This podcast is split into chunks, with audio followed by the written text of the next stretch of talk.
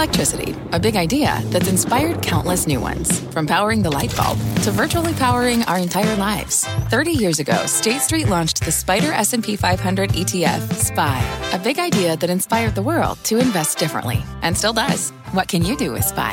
Before investing, consider the fund's investment objectives, risks, charges, and expenses. Visit ssga.com for a prospectus containing this and other information. Read it carefully before investing. SPY is subject to risks similar to those of stocks. All ETFs are subject to risk, including possible loss of principal. Alps Distributors Inc. Distributor.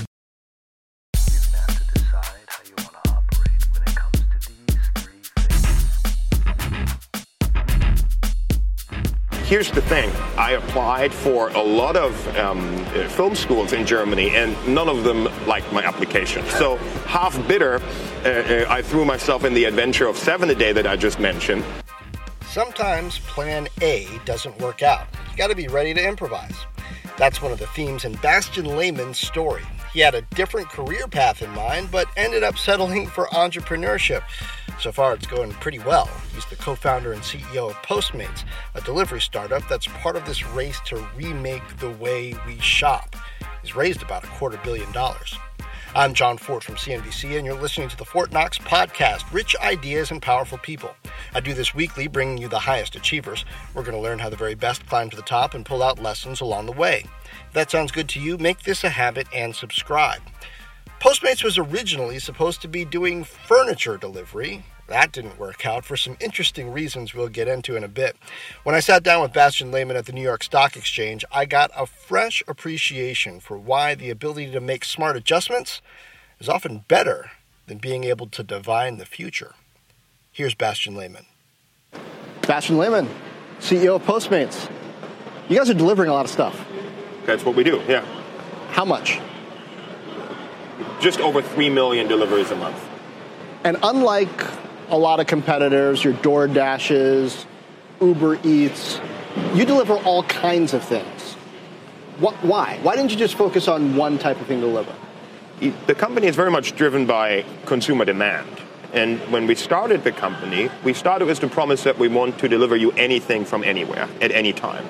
And by default, one should not exclude other categories when you when, when you start a new venture. So it was always very heavily shifted towards food, but we have developed right from the get-go a technology that allows us to also do deliveries from merchants that are not our partners. Hmm. So if you think about our fleet, 160,000 Postmates, they all have Visa debit cards that we can fund automatically and that basically allows the fleet to act on your behalf. They can walk in a store, purchase an item, and have it delivered to you. So that could be a very esoteric store, that could be the long tail of food.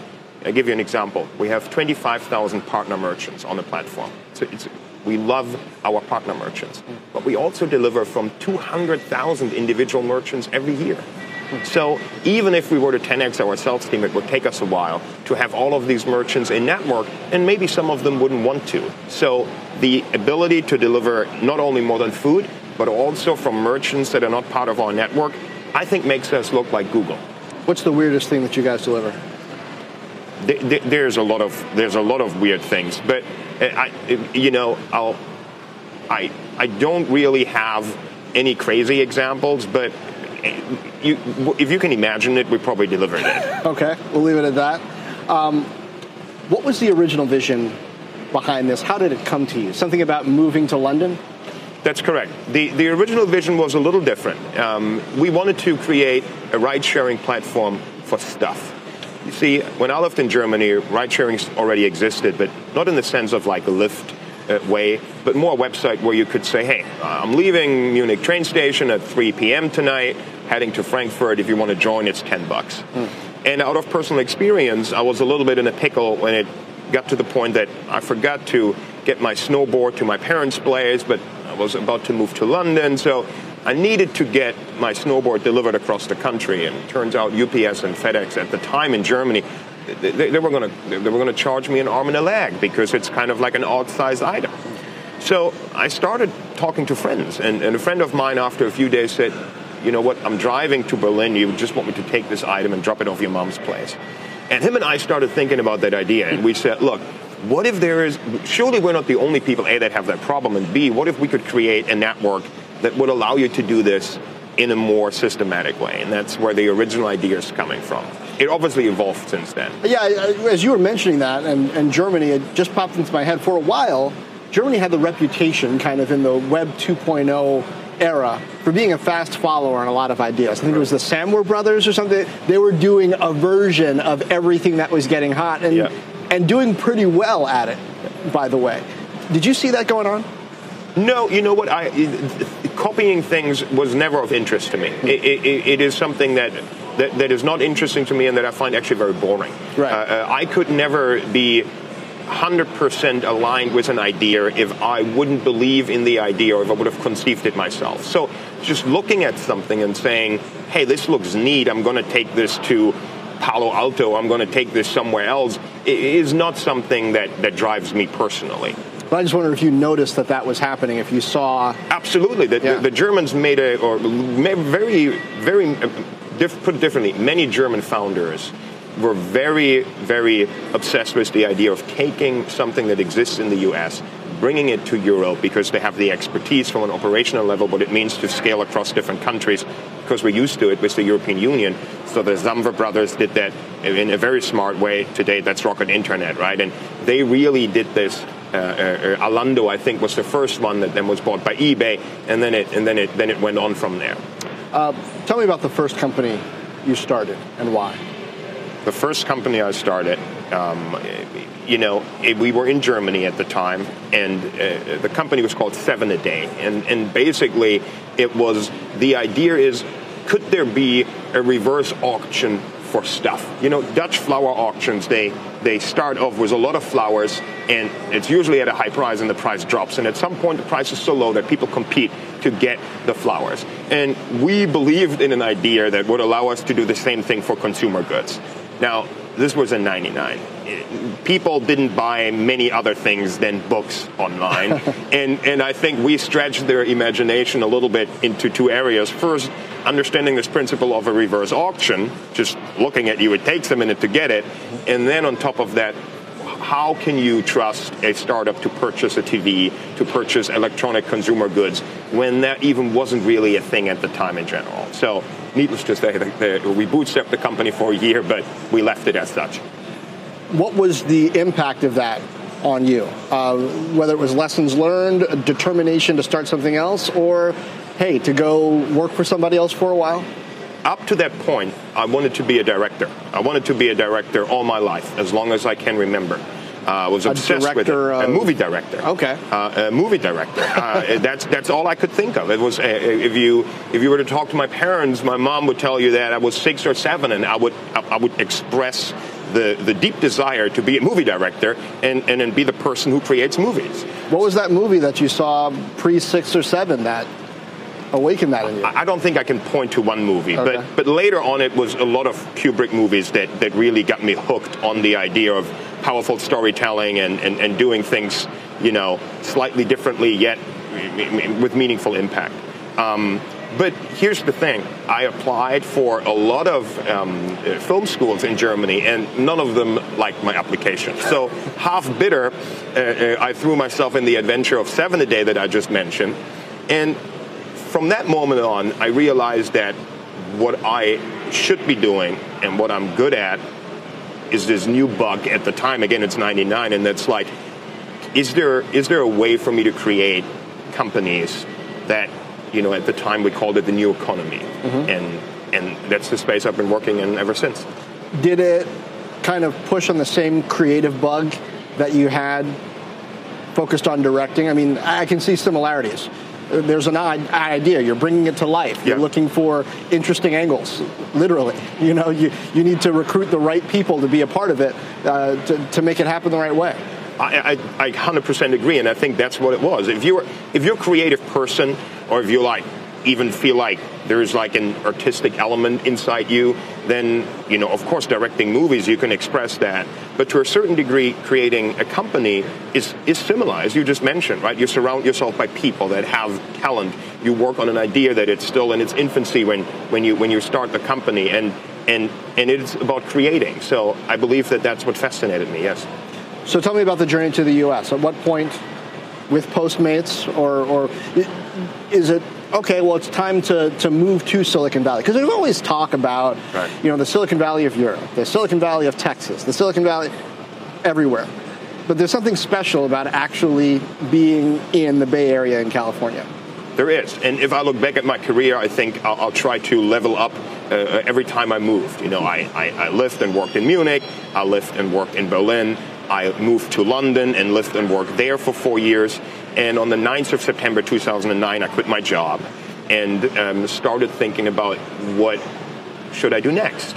Um, and I knew that I would wanted to be in the U.S. at some point um, because what I experienced in Europe is that while there is euphoria about, you know, companies that try to change how things are done today, there's a lot of stones that are thrown in your way. Specifically in Germany, if, if, you're the odd one out, if you're not fitting in, you know, I dropped out of college. If, if, if you're not if you're not following the beaten path, uh, you you'll have a hard time. And through through travels to the U.S., specifically in the Valley, I started to develop a feeling that here is a place where people embrace outsiders a little more, where, you know, we like to cheer for the quarterback. You know, that's something that is odd and doesn't exist uh, in many European sports, if you look for an analogy, right? In, in many European countries, it's all about the team. And, and here, the idea that one guy can have an influence, can come up with an idea, can change the game, I thought it was refreshing to me. And I believe that people are much more willing to give that person a shot and let him try. I've heard for more than a decade pretty much that same argument about Europe and why it's so tough for entrepreneurs, for tech entrepreneurs. Yeah. Why hasn't it changed? Is culture just that strong? Because people have identified this cultural issue for a long time in Europe. Right. So I believe it has to do with the culture, and I wouldn't even say it's bad. It's working for Europe, right? It is just a different mentality. It, it didn't work for me, that's why I'm here. But for a lot of my friends, it works perfectly fine. And, and, and they're happy. And I believe that slowly they are changing things over there. The biggest reason why there is not even more activity, I believe for the longest time was that we didn't, not enough founders would reinvest the money back into other startups. That's the cycle that makes that makes the valley so incredibly um, successful. We, if you have success, it, it is it is almost uh, it's, it's it's an unspoken law that you take some of your money and you invest it in other companies. You help others have the same opportunities you have. That didn't exist for the longest time in Europe, and it still only exists to a certain extent. It, it's not comparable to anything I've seen here in the U.S. Yeah, and it's not out of charity. I mean, in the Valley, you've got uh, Stanford and Berkeley. You've got the educational infrastructure. You've got big companies that have people who get very wealthy and decide to pursue something else. Um, you know, you've got great weather. You've got all these, and you've got the VCs who Right. are they're sitting on a lot of money, looking to hand it out to, to make even more money. All these elements in this ecosystem that's pretty unique. Um, how did you meet your co-founders? I met um, Sam, my first co-founder, in London. After I quit my job, you know, you had some time for networking. So I asked people and, and friends of mine, and I said, like, look, do, do you know anyone else who is up for creating products? And I got introduced to Sam. And this is even before you had an idea. That was before we had. There was a rough idea, but it is not. It was not Postmates, um, and and we actually worked on that idea for a little while. It was an idea called Curated By, and basically it's Twitter Moments, but ten years ago, or, or eight or nine years ago. Um, and Sam was on board, and he said, "Let's do something together." So the two of us, we moved over to the U.S. and we got here because Thomas Korte, an early Google employee, launched AngelPad, which is now one of the larger incubators that we have uh, in New York, but also uh, on the West Coast. And um, you know, he called me and he said, like, look, uh, I like German founders. He's German himself, and he said, I can I can help you connect to the first couple of people here. Um, do you want to join the first ever AngelPad class? And I said, sure, we'll be there. Got nothing else to do. So uh, we went over there, and on a different company called Hug Energy, um, a few people worked, including my third co-founder, Sean. And Hug Energy didn't work out for many reasons. They were developing a really cool product, what they called the world's most advanced power strip.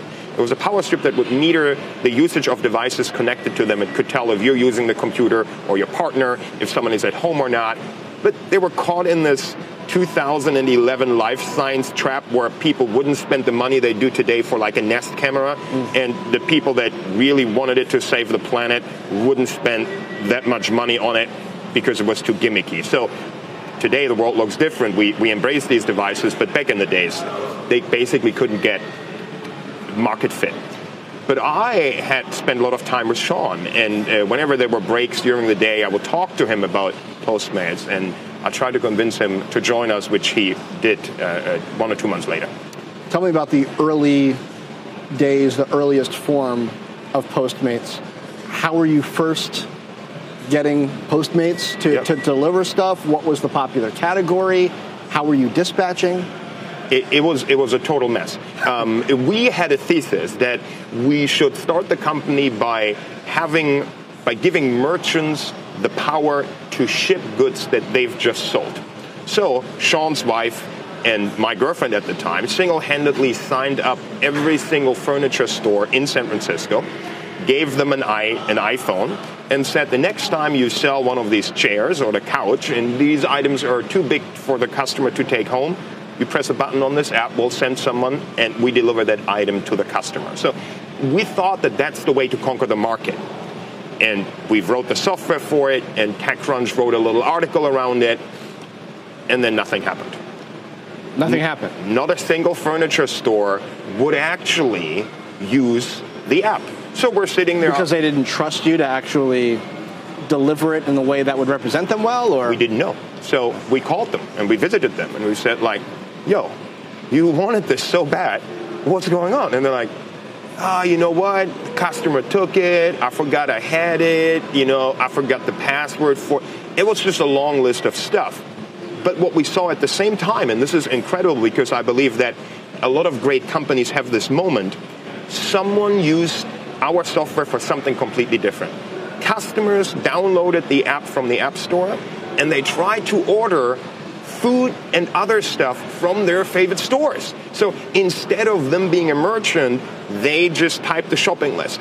But we had to cancel these deliveries because guess what? Obviously, we didn't have any payment on the fleet side, right? Mm. And that, keep in mind, at that point in time, we just used couriers. And these couriers just take an item from A and drop it off at B. So we had to, we had to figure out what we could do to get the company that customers wanted going. And what we did is we send out a newsletter to the customer base that we have a few a few thousand people in San Francisco. A one newsletter. A newsletter. Like one an email. Like newsletter. an email newsletter. One one Friday, and we said this weekend, if you like us to purchase something through the Postmates app, in the item description, use the hashtag Get It Now, and if we have that hashtag, we will know that we dispatched your delivery request to one of our fleet that has a Visa gift card. We went out and bought Visa gift cards from Safeway, and we gave them to the fleet, and they would then purchase these items and deliver them to you. And on the first weekend, I think we almost had $10,000 in sales. So we knew we had something going, but then the real trouble started because we had no idea how to scale How to this. scale that, yeah. And we scaled it manually as long as we could, which at peak times, either my co-founder or myself would drive to a Safeway with a Silicon Valley Bank credit card and buy forty, fifty thousand dollars worth of Visa gift cards. Wow! Everything happened from the store manager to being called the police upon. It was it was a crazy time. California has recently um, passed some changes to how employees yep. and contractors get classified. Is that a problem for you? No, uh, we actually embrace that. You know, if you look at the ABC test that, that, that, that may be in place in California, it has a lot it has a it has a uh, it is a way better way to determine if somebody is an employee or not. It makes it easier for both sides. I've been calling on our uh, lawmakers for the last four or five years to pass legislation that makes it more clear if someone is a contractor or not. Nobody is interested in legal battles. Everybody wants clarity, and I think we move a step closer to that with that new law. So Postmates remain contractors. They, they are contractors. Right. They, they have a great amount of freedom. They control their own work. They serve as many platforms. Absolutely. Huh. Do you think the gig economy is healthy in terms of the amount that people are getting paid, the documentation, the data there is for prospective contractors on what their costs are going to be? What needs to be in place for it to be better than it is now? Is it good now? Let's start at the health. On the Postmates platform, last year, our fleet earned $200 million in income, $18.23 per hour, 153% above minimum wage. If I compare this to a job at McDonald's, it's very healthy. But it's also still a new sector. It has kept the, or it has captivated the country by storm. Companies like Uber, Lyft, Postmates, Instacart, our competitors. So I believe that there clearly is room for improvement. If you think about Postmates as a company, they're named after the people that do the deliveries. Our largest engineering and operations team is the fleet team. It has its own communications team. It has the most engineers. They're working day and night to increase the earnings per hour, to increase the capabilities. That means deliveries per hour done by the fleet. And they're doing that because we want to make sure that if you sign up to be a Postmates, you have the highest earning potential possible. And it works. We survey our week, our fleet every week. 68% of all our fleet members state that they join Postmates because of the earning potential that they have on our platform above others. I had Tony Xu from DoorDash on the podcast uh, a couple months ago. They've raised a lot of money, half a billion dollars on expansion. You guys are expanding too. Quarter billion dollars raised so far, I, I believe. At a certain point, does it get to the point where there's so many companies chasing so many contractors in Peoria that there's not room for everybody? There may be a point, but if you look at the state of local commerce today, however you want to call it, commerce, income that's spent locally, $1.4 trillion market. Mm-hmm. Only around 3% of these transactions happen online today. That includes all the money spent on a Seamless, on a Postmates, on an Instacart, all of this together. But the market is growing 30, 40% year over year. Mm-hmm. So there is going to be quite a bit of time until we see consolidation in this space. Or is there a choke point? And uh, is it the consumer doesn't want to use that many apps, or is it the merchant doesn't want to deal with that many providers? We, we, we believe in that world. Okay. Uh, I give you a great data point here, John. We have a subscription service called Postmates Unlimited, very similar to Amazon Prime. For, for the listeners and viewers, a comparison here, you pay $79 a year and you get unlimited free deliveries from all our merchants on the platform. 33% of all orders are now from subscribers. It's a massive moat for us. It basically drives the cost for the customer down to almost zero on a per delivery basis and it keeps them engaged on a platform. Why would you use another app if you get access to all the goods you need via Postmates? It worked for Amazon. We're sure it works for us. How long before one of you guys gets really profitable? we're very close to being profitable, um, extremely close, and I believe that we will be profitable at some point this year. This year? Yes. Based on what? Um, is it scale that's helped you somehow? What has changed the equation for you, even as you try to expand the number of geographic areas where you operate? It focus on unit economics. It's it's it's a brutal, brutal company to run because it depends on so many small adjustments and efficiencies that you have to derive. We often joke internally that 2017 was a really boring year because we dramatically worked on the profit per delivery. We basically didn't make a profit per delivery last year to making a profit per delivery now 40 of our 49 markets have a positive contribution margin. So the team has worked on a lot of things to improve negotiate your payment fees? How can you increase the deliveries per hour? How can you make a merchant more efficient? How can you have better operations in store? How can you increase the take rate you get from a merchant? These are all factors that, as a package, determine if you can be profitable as a company or not. Recently, in the New York area, I've seen this app uh, do a lot more advertising called Slice. And the premise behind it is it's for pizza delivery, only pizza delivery. And the pizza merchants are saying, I love making pizza, but these delivery companies are taking too large a share of my profit. I can't afford to operate the business this way, but hey, this app is different. They're going to help us go with this. What does that signal to you about the challenge for a company like yours as you expand and the take rates from merchants and, you know, pleasing everybody who's a constituent? I think one has to be careful here with anecdotes, right? I mean, the mm-hmm. story that where, where, that the take rates, that the delivery that's their story. I don't know. I, I haven't seen their right. balance sheet. But, I mean, that's a story that works well for Slice, right? So, and they're, they're, a very small company. So, it, we're operating on a, I believe it's now 1.3 billion dollar GMV run rate. So, we're we're moving massive amounts of GMV for every merchant that is on the Slice app and says we would like to pay less take rate there's probably 10 pizza merchants that are extremely happy being on Postmates, on Uber Eats, on any of these platforms because we've shown and we've proven over and over again that the deliveries we provide them with are incremental. Not only that, if you look at the customer data and if you were to look at customer segments that do delivery and that eat in store only, your customers that also get items delivered are more likely to visit your store and do so more frequently. So not only is delivery volume incremental, but it also creates more loyalty to your own customers. And this is something that we have great data, and this is something that we use in our pitch to the merchants. When we sit down, when we explain what we're doing and why, we show them the data on the impact that Postmates has. What's the next big thing in delivery, that category that most people don't see coming that's just going to get huge?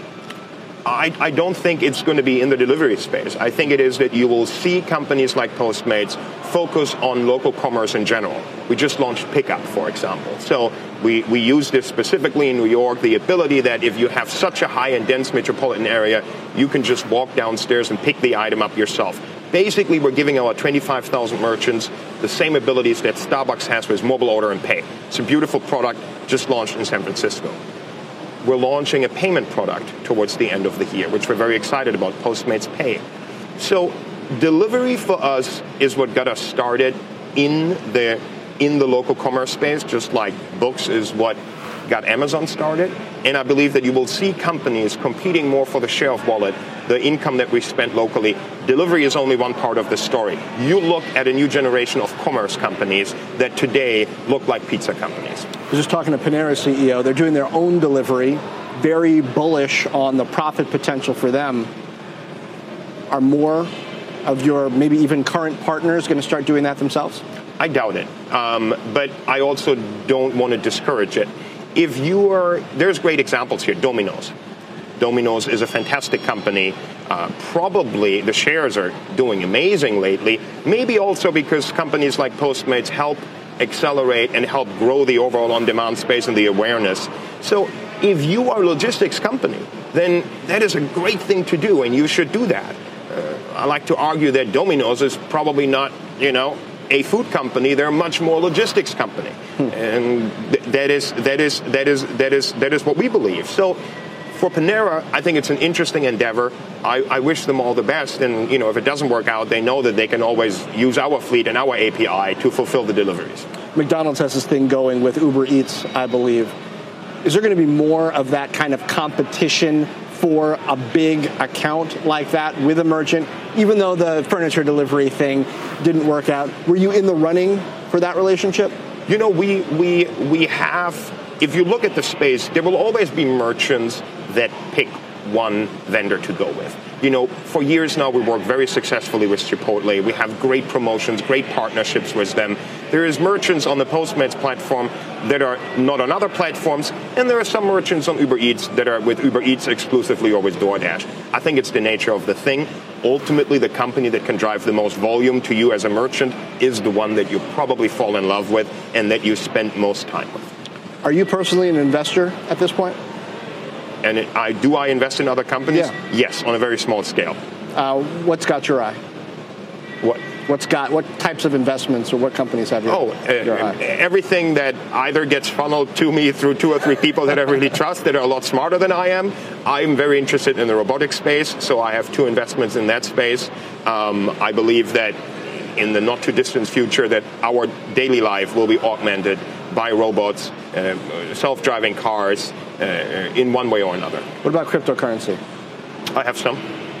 Um, I wonder about what you think its impact on Europe might be. We were talking about the entrepreneurial environment there, fintech. Mm-hmm. seems to be particularly big in Europe, and I wonder is there the potential for some people to get burned there and maybe set the, the entrepreneurial culture back? Or do you think this is a really good thing that's going to uh, fuel more interest?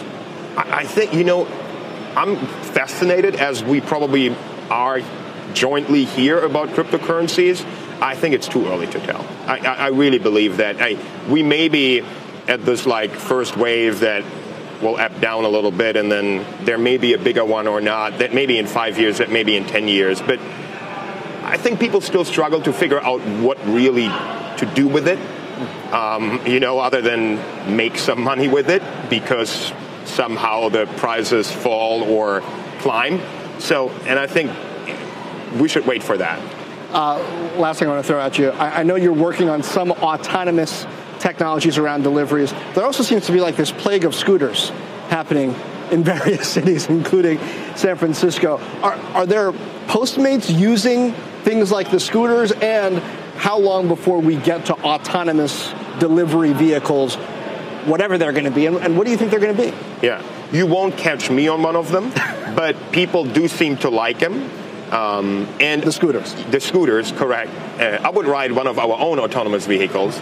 Um, and, you know, I would encourage our fleet to use them. It, it, they seem to be a very effective way to um, maneuver inner cities very short distances. So why not? Uh, uh, uh, let's experiment with it, and I'm pretty sure the fleet already does. As far as our own autonomous vehicles go, we're testing them. They're, they're live in three markets. Um, the results are very encouraging. And, and I believe that we will roll them out slowly over time. The big thing for us is that we don't have to wait for full autonomy. Our autonomous vehicles drive on the sidewalks. They can be remotely operated. Um, so we're, we're taking a semi-autonomous approach to begin with, and that will allow us to augment the fleet that we already have. And whenever regulation is 100% sealed and done, then we will have a fleet of them that will also drive themselves. Bastian Lehmann for Fortt Knox. Hey, I appreciate you being Thank here. Thank you so much. It's been great. Thank you. I'm Jon Fortt from CNBC. This has been Fortt Knox, rich ideas and powerful people. Subscribe wherever fine podcasts are distributed. Check out the reviews on iTunes. Maybe leave me a note in one of your own. Also, subscribe to the Fortt Knox channel on YouTube. That's F-O-R-T-T-K-N-O-X dot com slash YouTube. Follow me, Jon Fortt, on LinkedIn, Facebook, Twitter. You'll see video from some of these interviews. You can say hi to me live, usually Wednesdays at 2 p.m. Eastern. There I tackle some of the most interesting business and economic issues with a little help from my friends at CNBC and from you. Just go to YouTube and search for Fortt Knox, or go to LinkedIn, Facebook, or Twitter and search for Jon Fortt, and you'll figure out what to do from there. Meanwhile, share this, tell a friend, drop me a note on Facebook, Twitter, YouTube, ForttKnox.com, LinkedIn, and as always, thank you for lending an ear.